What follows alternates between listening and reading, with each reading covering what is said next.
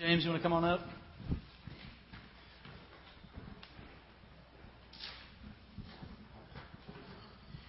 We have uh, the pleasure to hear from Brother James Norrid today. James is the minister for uh, High Point Church in McKinney. And James is a he's a gifted thinker, he's a gifted leader. Um, he cares about God's mission and has had some practice uh, participating in God's mission. We're kind of in the midst of a conversation series that is gearing us up and, and equipping us to participate in God's mission. And so I thought a wonderful way to kind of help us along our journey would be to bring James in to share with us some of the ways that he's participating in mission and to inspire all of us as we continue to find our place in um, God's story and God's God's mission. James and I were actually at Harding Graduate School right about the same time. Um, I was on the way in as you were on the way out, I think, right? And uh, so it's it's great to have our paths cross. Uh, now uh, James comes with his wife and two beautiful daughters. You guys and beautiful wife too. Yes, beautiful wife and two beautiful daughters. Um, all of them beautiful. Yes. And James is beautiful. Yeah, thank you. So thank it's you. one beautiful day, all here together. I'm going to pray for James and let him share with us. Um, so I'm excited that you're here. Yeah, great to be here. All right, let's pray. God, thank you for James.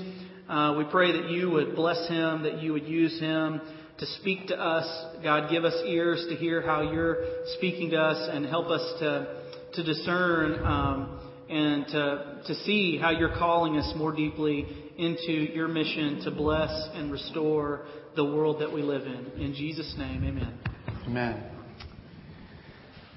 Let's see, grab one of those. Thank you, sir. Well, hey, uh, it's great to be here. I'm so glad that Charles uh, invited invited me out. Boy, am I am I really that short? Um, I think I'm not quite that short, so I'll pull this up there. So, got the mic adjusted. All right. Uh, hey, it's great to be here, and uh, I've been excited to hear what God has been doing amongst you. I've kind of uh, tried to keep track of uh, Charles and uh, Ryan and their story. In fact, uh, I remember going out uh, on top of a building, uh, kind of looking over the old, uh, the downtown area before they had even really started, and, uh, or just started, I suppose, uh, before they'd been meeting for worship, certainly, and uh, and hearing their plans. And it, it's been great to to hear from afar, um, but also to be able to join you here tonight, uh, so I can see what God is doing amongst you. Uh, my my kids are here. Uh, since Gina's here, our oldest, uh, she always likes when I tell this story uh, uh, to illustrate how tough it is to, to you know to get respect as a as a as a minister, as a as church planters, as fathers. It is Father's Day. Um, this time at this time, Gina was about five years old, and we went up this at this point we were in Kansas City. I was a minister of a church up there, and we went up to Iowa, which is where Becky's mother uh, father. Uh, mother lived, uh, and um, we were up there for uh, about a week. And I had gotten kind of sick up there because they had a cat, and I'm allergic to cats, and I hadn't brought my allergy medicine. In fact, I had to go spend a, a, a day into, in a hotel until I got you know my allergy medicine worked up. Well, we came back home, and Gina is there with my wife, asking her, "Mom." Can we get a cat? You know, it'd be great to get a cat. She says, no, honey, your dad's allergic to cats. She's in this cat, but, but mom, I'd really like a cat. Said, uh, you know, what if we put it outside? No, honey, it, it, it'd get out. Well, what if we build a fence? No, our fences have to have, you know, space in them. It'd get out. Well, what if we put it in the garage? Honey, we can't keep the cat in the garage. Her mind's just turning a thinker. Finally, she says, Mom, does everyone die? She said, well, yeah, honey, eventually everyone dies. She said, if dad dies, can I get a cat? so I just imagine her showing up at my funeral, you know, with a cat there. Uh, Fathers is kind of tough to get get respect too. I, I don't know if you uh, seen your Reader's Digest. Uh, they, they come out every once in a while with some different stories. And there's a true story. This this uh, son uh, was trying to get a card for uh, for his father, and the brother actually tells a story. And the brother says, "Yeah, my you know my brother went out and he was trying to find a card for the dad, and you know for Mother's Day it's like a hundred uh, you know aisles of of Mother's Day stuff. For for fathers there's like you know a little window aisle, just barely anything there. And there are only two cards left. And so uh, he picked out one and, and brought it down to his father, and he kind of sheepishly, you know, gave it to his dad, and it, his dad opened it up, and it says, "You've been like a father to me." The dad kind of looked at him strangely. been like a father. He says, "What's this?" He said, "Well, it was, it was better than the other one." Uh, he tells his father, and he's he's 16 years old. And he says, "The other one said, now that I'm a father too." And of course, if you're a father, you don't want your 16 year old really, if you can prevent it, having children. But, if you do have a church that's very young, you want to still be thinking about having children and to planning another church and to reaching more people for Christ. And some of the things that we're going to talk about tonight, uh, will hopefully uh, help us think about those things and reaching out, taking up the mission that God has given to us. And so we're going to look at a little bit of scripture, or look at a, a few things from church history. We're going to watch some videos of some some real stories of people seeking to to live out the story of Jesus. Uh, you know, in in the beginning, there there was only good. When God created everything, He created it good, and that's an important thing to note as much badness and evil and everything that, that we see that pops up, you know, on the internet, on the news, cable. I mean, it's 24 hours of just murder and mayhem or oil pumping out into the, into the Gulf. I mean, they just can't seem to get a handle on that. That's terrible. Uh, but in the beginning, God created everything good. And all of the world, in fact, He created humanity very good. And so God didn't intend a world with all the mess that we see today. Um, what happened? Well, you probably know the story. There were crying babies uh, that eventually came in. But um, uh, the story was that, that Satan came along and he, he tempted Adam and Eve and uh, tried to make them think that, you know, there's a life that you can have outside of God and, and you're really missing out.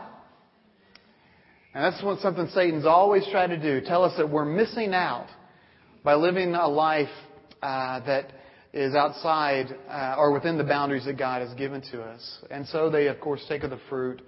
And when they do that, their relationship with God is destroyed. Their relationship with one another is destroyed. I mean, before when when Adam uh, saw Eve and saw her for the first time, you know, he was real excited and he says, "Bone of my bones and flesh of my flesh." I mean, he gets really excited. She, of course, says, "You had me at hello." You know, I mean, they they were truly a couple made for each other. But after this, they start blaming one another. God comes along and says, "You know, uh, what's up? Uh, why are you hiding from me? And Adam blames Eve and says, you know, it was that woman that you gave me. She's the problem. And so they, th- their relationship with each other is, is messed up. And the relationship with God is messed up. They're kicked out of the garden. But what does God do? He has a plan. He sends His Son, Christ, to show us how to live and to die for us so that we can come back into relationship with one another and with Him. That's one of the reasons I really like the, the name of this, uh, of this church, Storyline Community. There's a story that we have that is God's story that we are uh, welcome to be a part of. And as we are part of that story, we do indeed form a community that's centered around the cross of Christ. And I love that, that picture, that image there. You, you may have seen that before, but it's a picture of a, of a family gathered around the cross of Christ. And actually, it's, it's more than just a family that's gathered around there. It's a diverse group. People from all walks of life. Uh, in fact, there, in John's gospel, you see that John talks to, um, uh, that John records Jesus talking to his mother on the cross, and he says to his mother, Look, here's your son, John. And he says to John, Here now is your mother. Even though they weren't blood relatives, they are drawn together by the cross of Christ. And that, in fact, is what, what forms is a, is a Christ-centered community with people from every background, every race, every, every education level, every different kind of thing that there is drawn together by Christ. So, God has a story. And He does want to form community. But imagine this if no one had ever set out on a mission to bring people to faith in Jesus Christ, would we have any churches? If people said, you know what, I, am pretty satisfied with my Christian community, where we've got great worship, we, you know, we, we're, we're really, we're really tight, we're really close, but they never sought to reach out. Would there be any more people brought to faith in Christ?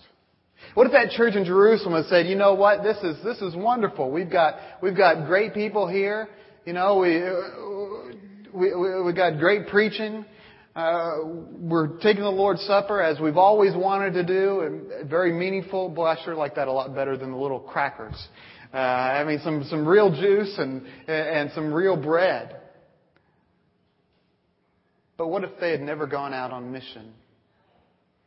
You see, the very fact that we are here is living proof that someone cared enough to send someone out to reach someone to establish Christian followers and to make a church. And so God does have a mission for His people. And it's been said, it's not so much that the, the church has a mission, but the mission as a church. That is, that, that God has this overarching story that He wants us to be a part of, uh, of, of His Son coming into the earth and, uh, to the earth and, and forming a, a, a wonderful community. And He wants us to be a part of that story. And so He created a church to help with that story that He already had in mind. It's really His story.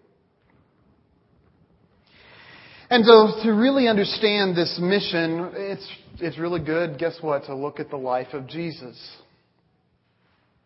who was a man on a mission, right? I mean, he was up in heaven, he comes to earth, not just to hang out, but for purpose. And if you look at the end of each of the Gospels, you see that there is a form of what we, we call the Great Commission in Matthew's Gospel, and, and if you look at each of these versions, you see that Jesus is the model. They're all found at the end of the Gospels. In Matthew's Gospel, the one that you, you may be familiar with, where Jesus, after the resurrection, says to the disciples, Go and make disciples, make followers of me and baptize people and teach them to obey everything that I've commanded you. And if you go through Matthew's gospel, you see that Jesus is the great teacher. And so there's an emphasis upon teaching and, and following Jesus because that's who Jesus was. If you go to the end of Mark's gospel, uh, the original ending of Mark, uh, it's after the resurrection. Uh, the women there go to the tomb and uh, they see the angel and they see that Jesus is not there, and the angel tells them to go out, tell everyone that you've seen Jesus. And it literally says in Greek, and they said nothing to nobody. Which doesn't make for very good English, but it makes for great Greek. It's really trying to emphasize that they didn't say anything. I mean, they had this, they had this experience. They, they, they knew that Christ had been raised from the dead, but they were so afraid that they didn't say anything. And sometimes that what, that's what holds us back. What's going to happen if I share my faith with my friends? If I tell them about this experience? You know, the ground might open up and swallow me up, you know, just if I, if I said, hey, you want to come worship with us? Or hey, you want to come to my house church? And so fear is something that we've got to overcome. If you, if you look in the Gospel of Mark, you see that Jesus is the great man of faith. And faith is always contrasted with fear. You may remember that story where Jesus is with the disciples out on the boat and he's asleep and they're all scared and they, they wake him up and say, you know, aren't you going to save us? And he says, Oh, you of, or I guess if you grew up with the King James, oh, ye of what? Little faith. So fear is something that is in contrast to faith. So being like Jesus, we need to have great faith and not be afraid to tell people about our message, about our experience of God. Go through the book of Luke and you see that Luke talks about how the disciples are going to be witnesses. And so there's this, this verbalization of, of the experience they've had with God. And hopefully, as a community, as a people, as individuals, and as this group together, you've got something to share. The early disciples say, you know what, I was with Jesus and we followed him around, you know, and there's that time that we ran out of bread and we didn't have food and, you know, then, and there was that time when, you know, the, the, the the worship equipment didn't work and, and all those things that happen in, in, in day-to-day life. But they had a message to share about Jesus. And if you go through the book of Acts, you see that there's this message that Jesus, this commission that Jesus gives to the disciples. He says, you are going to be my witnesses starting in Jerusalem, and then Judea, and then Samaria, and then the ends of the earth. He's saying that my message is going to start with you, but it's going to expand and circle and circle and circle until all peoples are reached for Christ. And guess what? They took up that commission. The very fact that we are here shows that they left Jerusalem. And so you start with people who are close to you, but you want to reach everyone that you can for Christ. And so God has not written the final story on this community. He is going to reach many people for Christ through you. And then perhaps the uh, version of the Great Commission that uh, that a lot of people who are in church planting and and are in communities like this have talked about is the Great Commission as it's found in the book of John. And this is again after the resurrection. Jesus breathes on the disciples. Now, I hope he had good breath.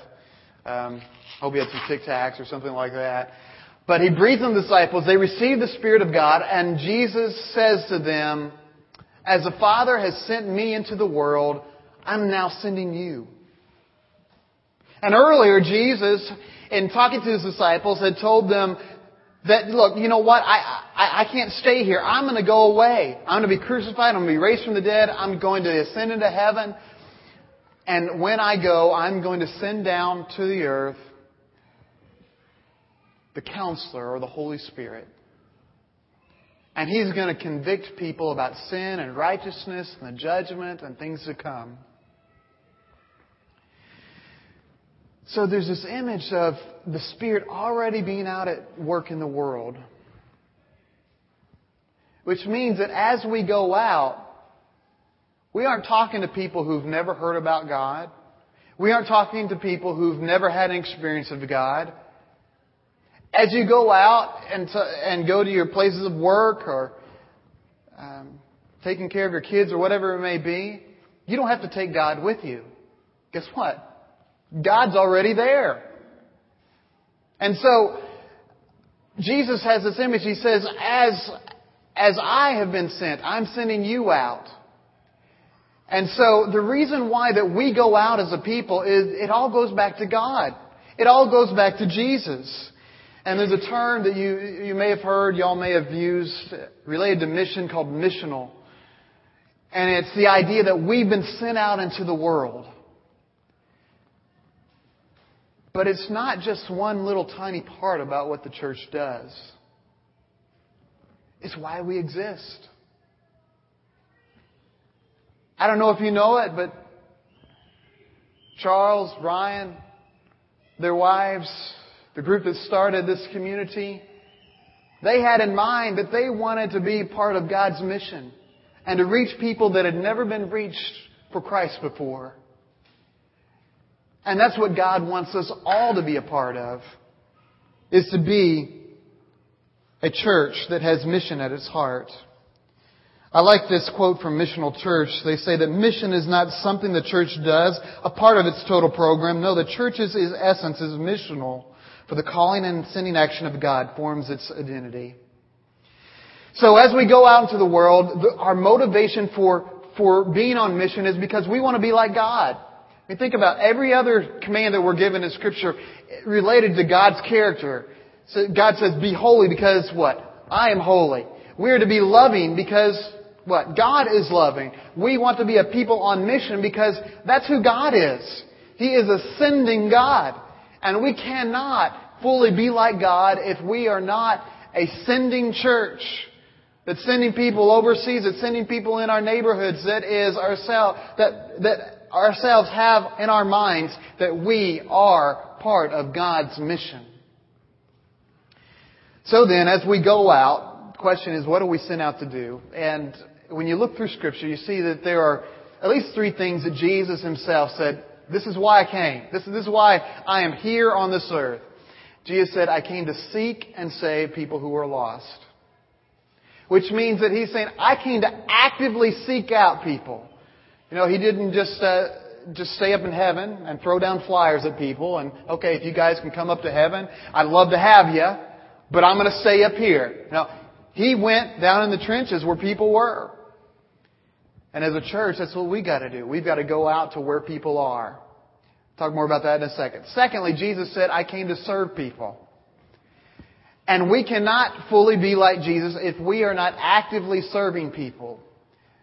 And then the third thing that Jesus said he came to do was to proclaim the good news about this kingdom of God, which is God's rule or reign in the world. It's about this world in which God is in charge and we let God be in charge and we say, God, I want you to be in charge of my life.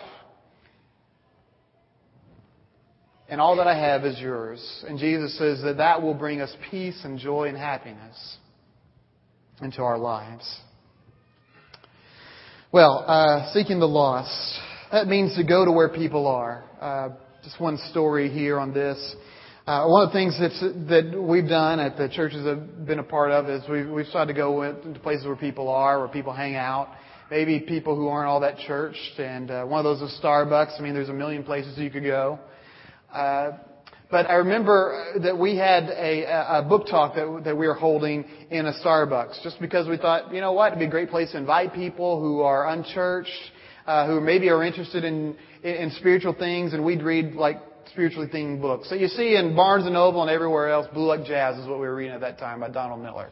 You may have been familiar with that. There's all kinds of people that go to bookstores and read stuff, but never darken a church door because they think that churches are judgmental and, you know, which oftentimes they are. Uh, but there's this, this worker there named Alex, and Alex uh, was uh, a young girl, and she was not much interested in church, but she was kind of interested in us as we came in. And one day she asked me, she said, James, you know, what's, uh, cause I got to know her, know her name and everything. I said, James, she said, James, what's that book you're reading? I said, well, it's a book on church, on, uh, Christianity, following Christ, not churchianity. She said, well, that sounds, that sounds interesting. She says, uh, you know, I, I don't think much of churches. In fact, they're kind of like cults. But I like that following Christ thing. So I had this great conversation with her. We went and had our book talk, and I, I went through the week, and I thought, well, you know, what could I do that maybe could connect with Alex? And so I went and bought her a copy of the book. And I wrote a note in that book. I said, Dear Alex, uh, thanks for serving us with such a great heart. I can tell that you've got a heart like Jesus because you really love people. And if there's ever anything that we can do, if we can pray for you or help you in any way, please let us know. God bless. James. Came in the next time, gave her the book. She's busy, of course, you know. She said, oh, thanks, you know. And then we went and had our book talk. And then uh, towards the end of our book talk, she came over to our table and she said, James. I said, what? she said, uh, man, I read the first two chapters of that book during my break. And she said, that was great. And then she said, and by the way, thank you for that note. That's the nicest thing that anyone has ever done for me. And I was just struck by how that could be the nicest thing that anyone had ever done to her, for her. Because all I did was buy her a book and write a little note. It was believing, not heroic.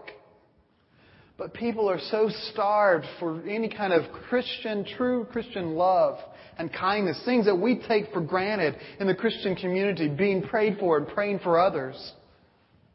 That, uh, that opened the door to her heart.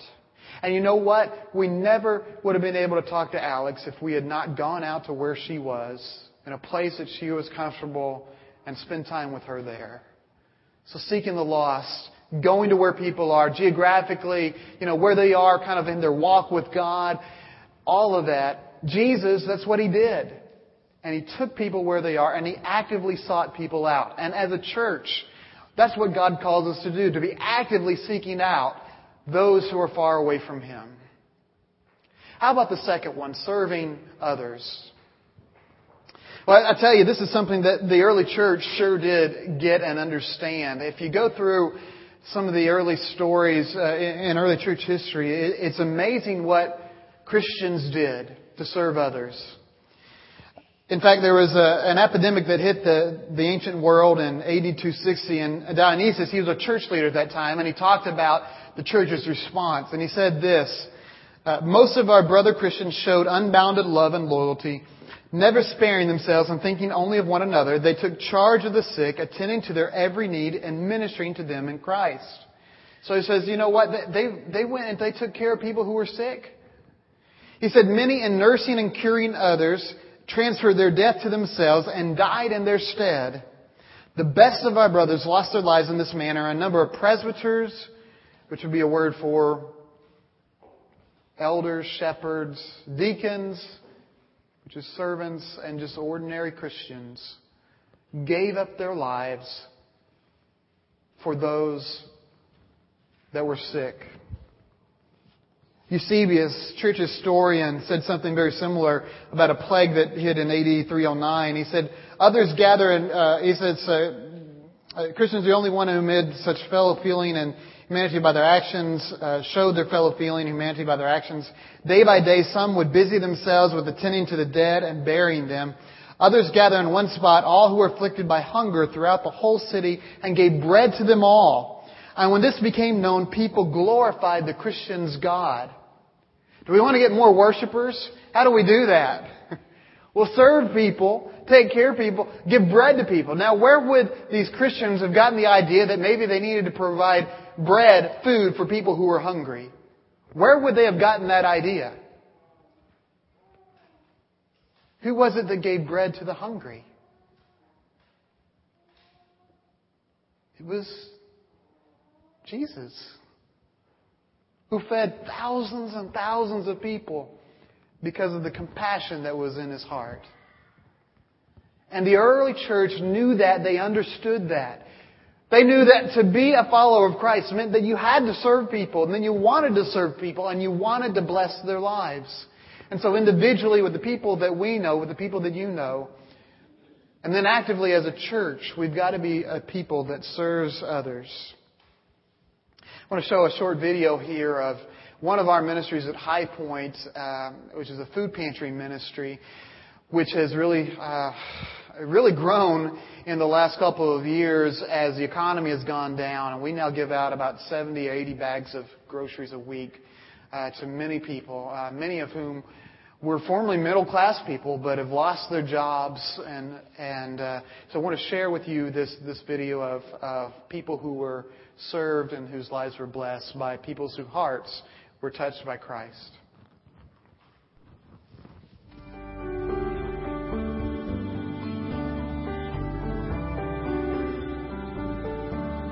I love the food pantry ministry um, because it is um, a ministry that everyone can be involved in. We started working with it and we like it very much.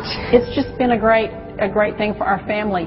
It's also helped us really, really appreciate the blessings that God has given us. I remember one father who came and um, actually broke down and cried and said, um, I need food for my children. I've never had to ask before. We hear about domestic violence and domestic issues that people are struggling with, about poverty like we don't even understand. We hear about uh, all the problems that they have with the economy. Out of jobs for years. We have had people come to us saying, the Salvation Army sent us to you for food. Andrew greets them as they come in and helps them find their forms. And if they don't have forms, they come back here to Alyssa, and Alyssa helps them fill out forms. And these packages are put together earlier in the week by some wonderful volunteers here at High Point. We serve roughly 35 to 70 families each week. There have been times when we have just run out of groceries completely. There's no food left on our shelves. Ramona is a young lady who came into the food pantry. She had to come and ask for food. She's a single mom. She had a son at home, and she had lost her job. And she just didn't know where to turn. We Wanted to do more than give her food. We wanted to pray for her to find a job. And so we prayed together. She cried and she thanked me. We gave her food and sent her away. She came back the next week and we we had another prayer. And we did this for just a few short weeks. And then one week she didn't come. And when they don't come, I always think, maybe they got a job. Maybe this is good news. She came back to let us know that she had found a job. She had gotten her first paycheck And she handed us an envelope and she said, This is my tithe. I want to give back what the Lord has given to me and I want to bless someone else. And so I took it thinking what a wonderful gesture that was for her to do, thinking it would be a one time thing. It's been over a year and Ramona is still sending us our weekly tithe. When you hear the stories from these people and you see the things that have gone on in their lives, and then you go home to a pantry full of food, it makes you so appreciative and you just really count your blessings. It just um, allows me to reach out to them and do what Jesus would want me to do. We ask them about their needs. We talk to them about what's really on their hearts. One of the ladies come in and say, someone is outside for the food pantry and they want Miss Linda to come pray with them. That really touches my heart when they request prayers. If they don't attend church anywhere, then we broach the subject of a Bible study. And I just put that little question at the bottom of the form. The past two weeks, we have had 15 people check that they would be interested in a Bible study. We're partnering with Vega Elementary School, and the personnel there identify the students who come to school hungry. They know there's a specific need there for that family. It's just a great opportunity uh, and one that everyone can be involved in. One thing that keeps bringing people back is just hope. You know, they see that God has opened a door that they can come to each week. And when they step through that door, there are people on the other side who really, really care about them. Everybody can be a part of this ministry and feel like they are making a major contribution that uh, will make a difference in someone's life.